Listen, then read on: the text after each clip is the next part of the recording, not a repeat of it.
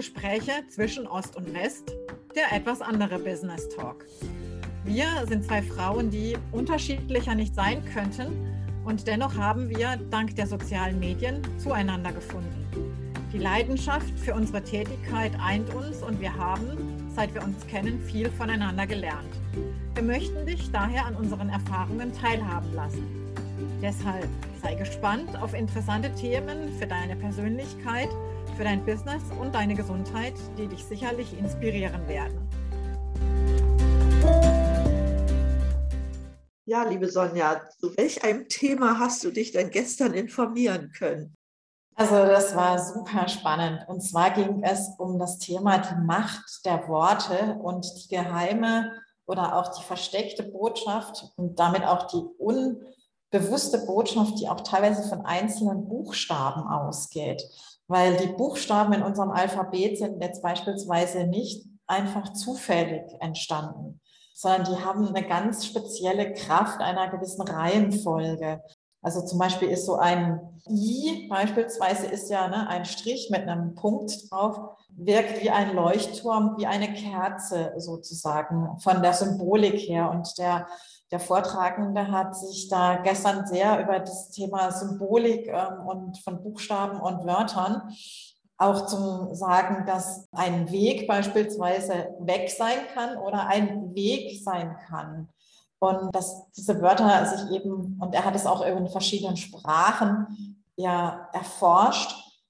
Und es zieht sich auch wirklich durch alle Sprachen hindurch, ja, dass diese, diese Komponenten sich jeweils dann entsprechend so zusammensetzen. Und er weiß nicht genau, sagt er, dafür ist es ihm zu kompliziert, recht kompliziert gewesen, dass die deutsche Sprache sich wohl aus den Runen, aus der Interpretation der Runen dann entsprechend ergeben hat konnte es jetzt aber auch nicht in der Form nachweisen sozusagen. Und sehr spannend fand ich auch zum Beispiel, wie er gesagt hat, das M, wie zum Beispiel das, wie das Wort Macht. Ne? Das M begrenzt irgendwas, also es sind ja zwei Striche vorne und also ein Strich vorne und ein Strich hinten. Und in der Mitte ist das V, also wenn man so ein M, und das ist quasi wie Victory, ja, genau richtig. Und dann eben die entsprechende Macht, wird auch nochmal symbolisch unterbewusst durch dieses äh, Victory-Zeichen letztendlich dargestellt. Oder ein N, was entsprechend was begrenzt und, ähm, und dann auch entsprechend durch diesen Strich abgrenzt sozusagen. Ne? Ein O, was halt immer ähm, für irgendwas äh, Rundes, für was Ausgeglichenes und so weiter steht, für Wohlsein beispielsweise ne? oder Wohlfühlen und ähm, und das war halt ähm, super spannend, vor allen Dingen, weil er dann nachmittags sind wir dann ganz spontan auch zu jedem Buchstaben unseres Vornamens drei Begriffe zu nennen. Und er hat dann das dann in so eine Art Diagramm einsteigen lassen für uns selber, um zu sagen, was wir mit unseren Namen, was die für uns bedeuten, welche Kraft sie uns geben und wo sie uns auch noch Entwicklungspotenziale geben. Das war das war mega spannend. Das war wirklich unglaublich toll. Also ich habe da auch noch ein paar Buchtipps mitgenommen. Die Bücher waren dann sehr schnell vergriffen, die er mitgebracht hatte, um sie zu signieren. Ich werde mir da noch ein paar E-Books dazu ähm, runterladen. Ich muss mir selber, ich muss gerade mal schauen, wie der Autor, er hat nämlich einen Doppelnamen und ich kann, ich konnte mir den irgendwie beim besten Willen nicht merken. Ich gucke jetzt hier nebenbei mal gerade. Und zwar war das der Joachim Schaffer Suchomel heißt er. Und zwar ging das um Sprache, Wirkung, Wirklichkeit und dann auch noch die Bedeutung der Worte vor dem Hintergrund des aktuellen Paradigmenwechsels. Und er sagt, dass wir in einem großen Bewusstseinswandel sind, auch Paradigmenwechsel genannt. Und stärkende und schwächende Bilder in unserem Denken und Sprechen bestimmen unsere Stimmung und ob wir unsere Bestimmung wahrnehmen und erfüllen können oder auch nicht. Das beeinflusst unsere Lebensqualität im Guten wie im Schlechten. Und wir werden erkennen, wie Gedanken, Sprache und Bilder die Qualität unseres Lebens bestimmen und warum das Fühlen für uns im Hier und Jetzt so essentiell ist.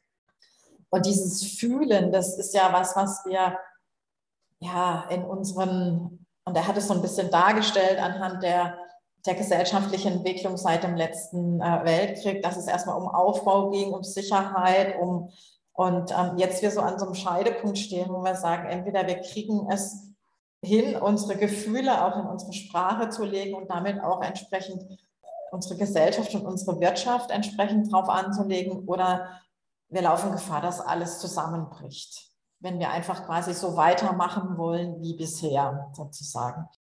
Und das war auf der einen Seite eine sehr warnende Thematik, auf der anderen Seite war es auch ähm, eine sehr optimistische ähm, Thematik.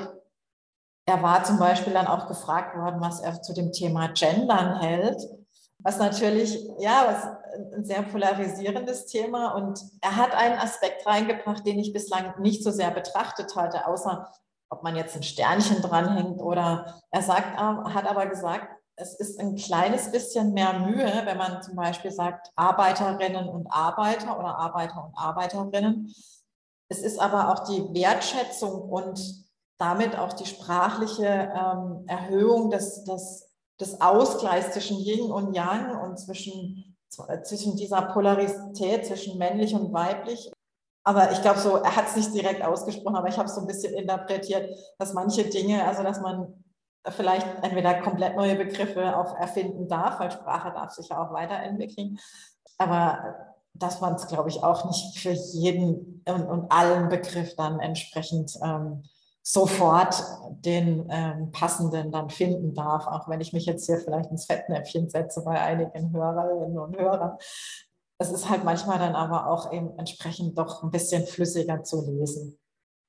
Ja, also äußerst spannendes Thema, muss ich ganz ehrlich sagen. Was ich jetzt äh, total toll finde, ist diese Verbindung Gefühl und Sprache und Auswirkungen auf unser Tun. Das finde ich sehr gut, weil wenn man sich in letzter Zeit so einige Talkshows anguckt, also mit Gefühl haben die alle nichts zu tun. Richtig. Ja, man, man sieht eigentlich eher, ja, wenn überhaupt ein Gefühl ist, dann ist es hassvoll. Ja. Hassvoll gegenüber denen, die nicht alles mitmachen was ich auch nicht gut finde, denn Hass ist aus meiner, so habe ich immer gesagt, ist ein schlechter Ratgeber. Das sollte man nicht machen. Aber auch mal das Gefühl für, sagen wir mal so, Menschen, die anders denken, Menschen, die gegenüber Andersdenkenden zum einen, aber auch nicht nur das, sondern ich vermisse Toleranz. Ja. Ganz, ganz stark, ohne jetzt irgendeine Meinung hier oder meine eigene hier kundzutun. Toleranz ist, glaube ich, etwas so Wichtiges, das Miteinander ausdiskutieren von bestimmten Themenstellungen. Das hat die Gesellschaft immer weitergebracht. Ich erinnere mich hier auch sehr gerne an eine Zeit, an die Wendezeit. Ja. Weil aus meiner Sicht haben wir hier auch so etwas wie Demokratieverlust zu beklagen. Und ich sehe in der Wendezeit immer diesen runden Tisch, den wir im Ostteil der Stadt hatten, im Ostteil des Landes hatten. Dieser runde Tisch wurde moderiert von Pastoren, immer im Wechsel. Ja. Und die Themen wurden ausdiskutiert und man ist im Konsens auseinandergegangen. Da saßen wirklich kontroverse Meinungen. Und ich sage, das ist eine der höchsten Formen der Demokratie, die wir in Deutschland erlebt haben. Dieser runde Tisch. Ja. Und den wünschte ich mir für viele, viele Themen, dass es äh, nicht nur immer über die, die Parlamente geht, sondern auch außerparlamentarisch, um zu bestimmten Lösungen zu kommen, die dann letztendlich die gesamte Gesellschaft weiterbringen.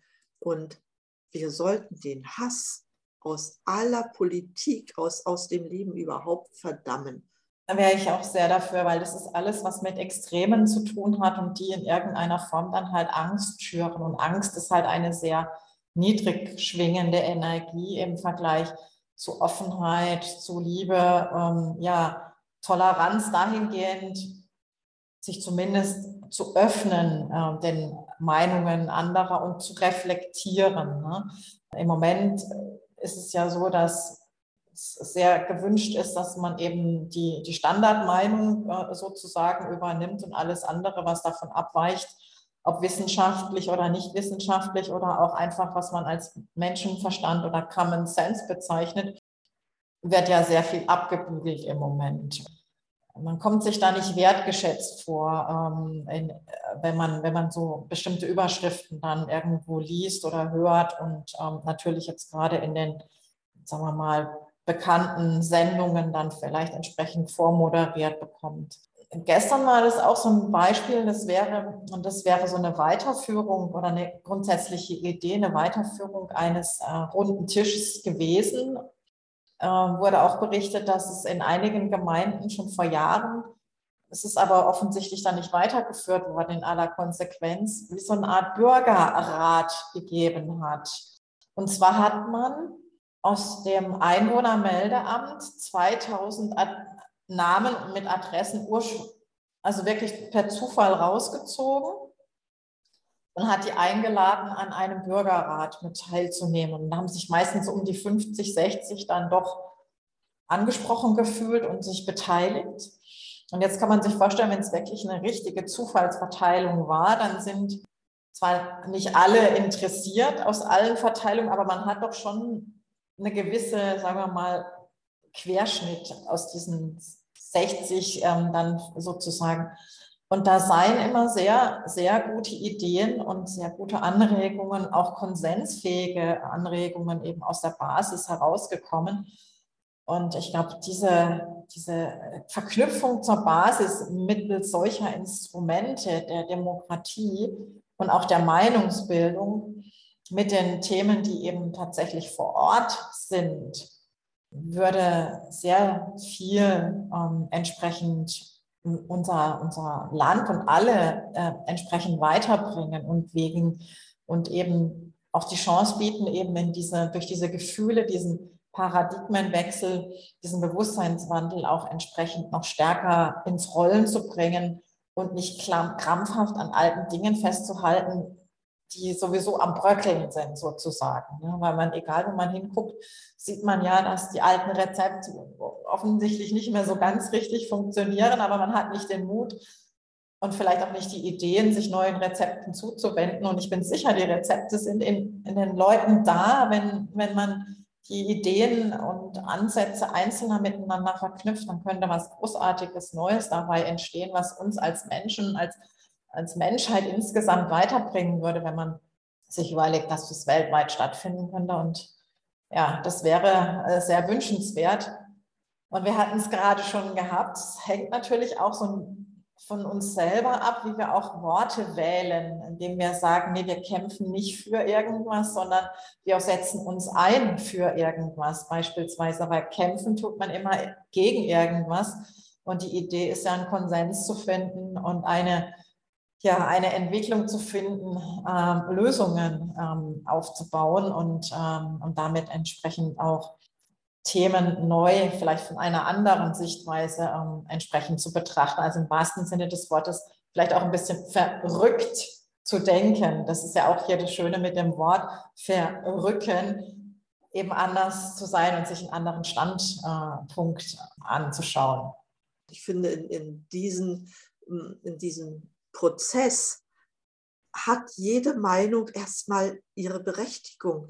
Ja, ich kann sie nicht sofort unter den Tisch kehren oder sagen, dich möchte ich jetzt nicht anhören, sondern jede Meinung sollte gefragt sein und jede Meinung muss ich erstmal ja annehmen und dann überlegen, was machen wir aus all den vielen Meinungen? Wie führen wir hier jetzt das alles zu einem Konsens? Ne, dass letztendlich jeder sich da wiederfindet und, und dann auch für die Gesellschaft ein, ein Fortschritt zu verzeichnen ist, ob das im kleinen oder im größeren Rahmen ist. Ja, wir sind aufgerufen, im kleinen Rahmen bei uns selber anzufangen, ähm, sich selber zu beobachten zu bestimmten Dingen, Reaktionen, aber auch vielleicht Situationen ähm, innerhalb der Familie oder auch im, im Umgang oder nach draußen und auch mal sich selbst zu so beobachten, welche Wörter benutze ich denn oder schimpfe ich mit mir selber, wie gehe ich selber mit mir um? Kämpfe ich eigentlich auch gegen mich beispielsweise? Oder arbeite ich gemeinsam mit in, in Harmonie mit Körper, Geist und Seele an einem Ziel beispielsweise? Ich glaube, das ist eine schöne Aufgabe, weil auch für einen Jahresanfang und an unsere Zuhörerinnen und Zuhörer, nehmt euch doch mal vor, statt guter Vorsätze, beobachtet euch doch mal die nächste Woche bis zu unserer nächsten Episode, mit welchen Wörtern sprecht ihr in der Familie? Sind diese wertschätzend, sind diese warm oder sind diese eher auf Konfrontation und eher kalt und haben die eher eine, eine ja, wirken die eher schrill? Sind die eher ähm, weich? Wie fühlen die sich an? Welche Farbe würdest ihr denn den Wörtern geben? Und wir sind gespannt auf eure Erlebnisse und freuen uns auf eure Rückmeldungen. In diesem Sinn, alles Liebe und Gute, eure Sonja. Und eure Edeltraut.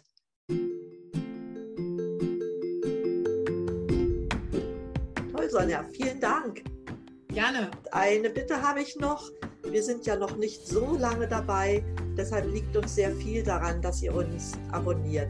Ja, das könnt ihr auf allen Kanälen machen, die Podcaste veröffentlichen. Abonniert uns und bei iTunes ganz besonders wichtig, gebt uns eine Bewertung ab, möglichst eine mit vielen Sternen. Dann wird der Podcast nämlich von viel mehr Leuten gehört. Und in dem Sinne freuen wir uns natürlich auch über euer Feedback und wünschen euch eine gute Zeit. Eure Sonja. Eure Edeltraut.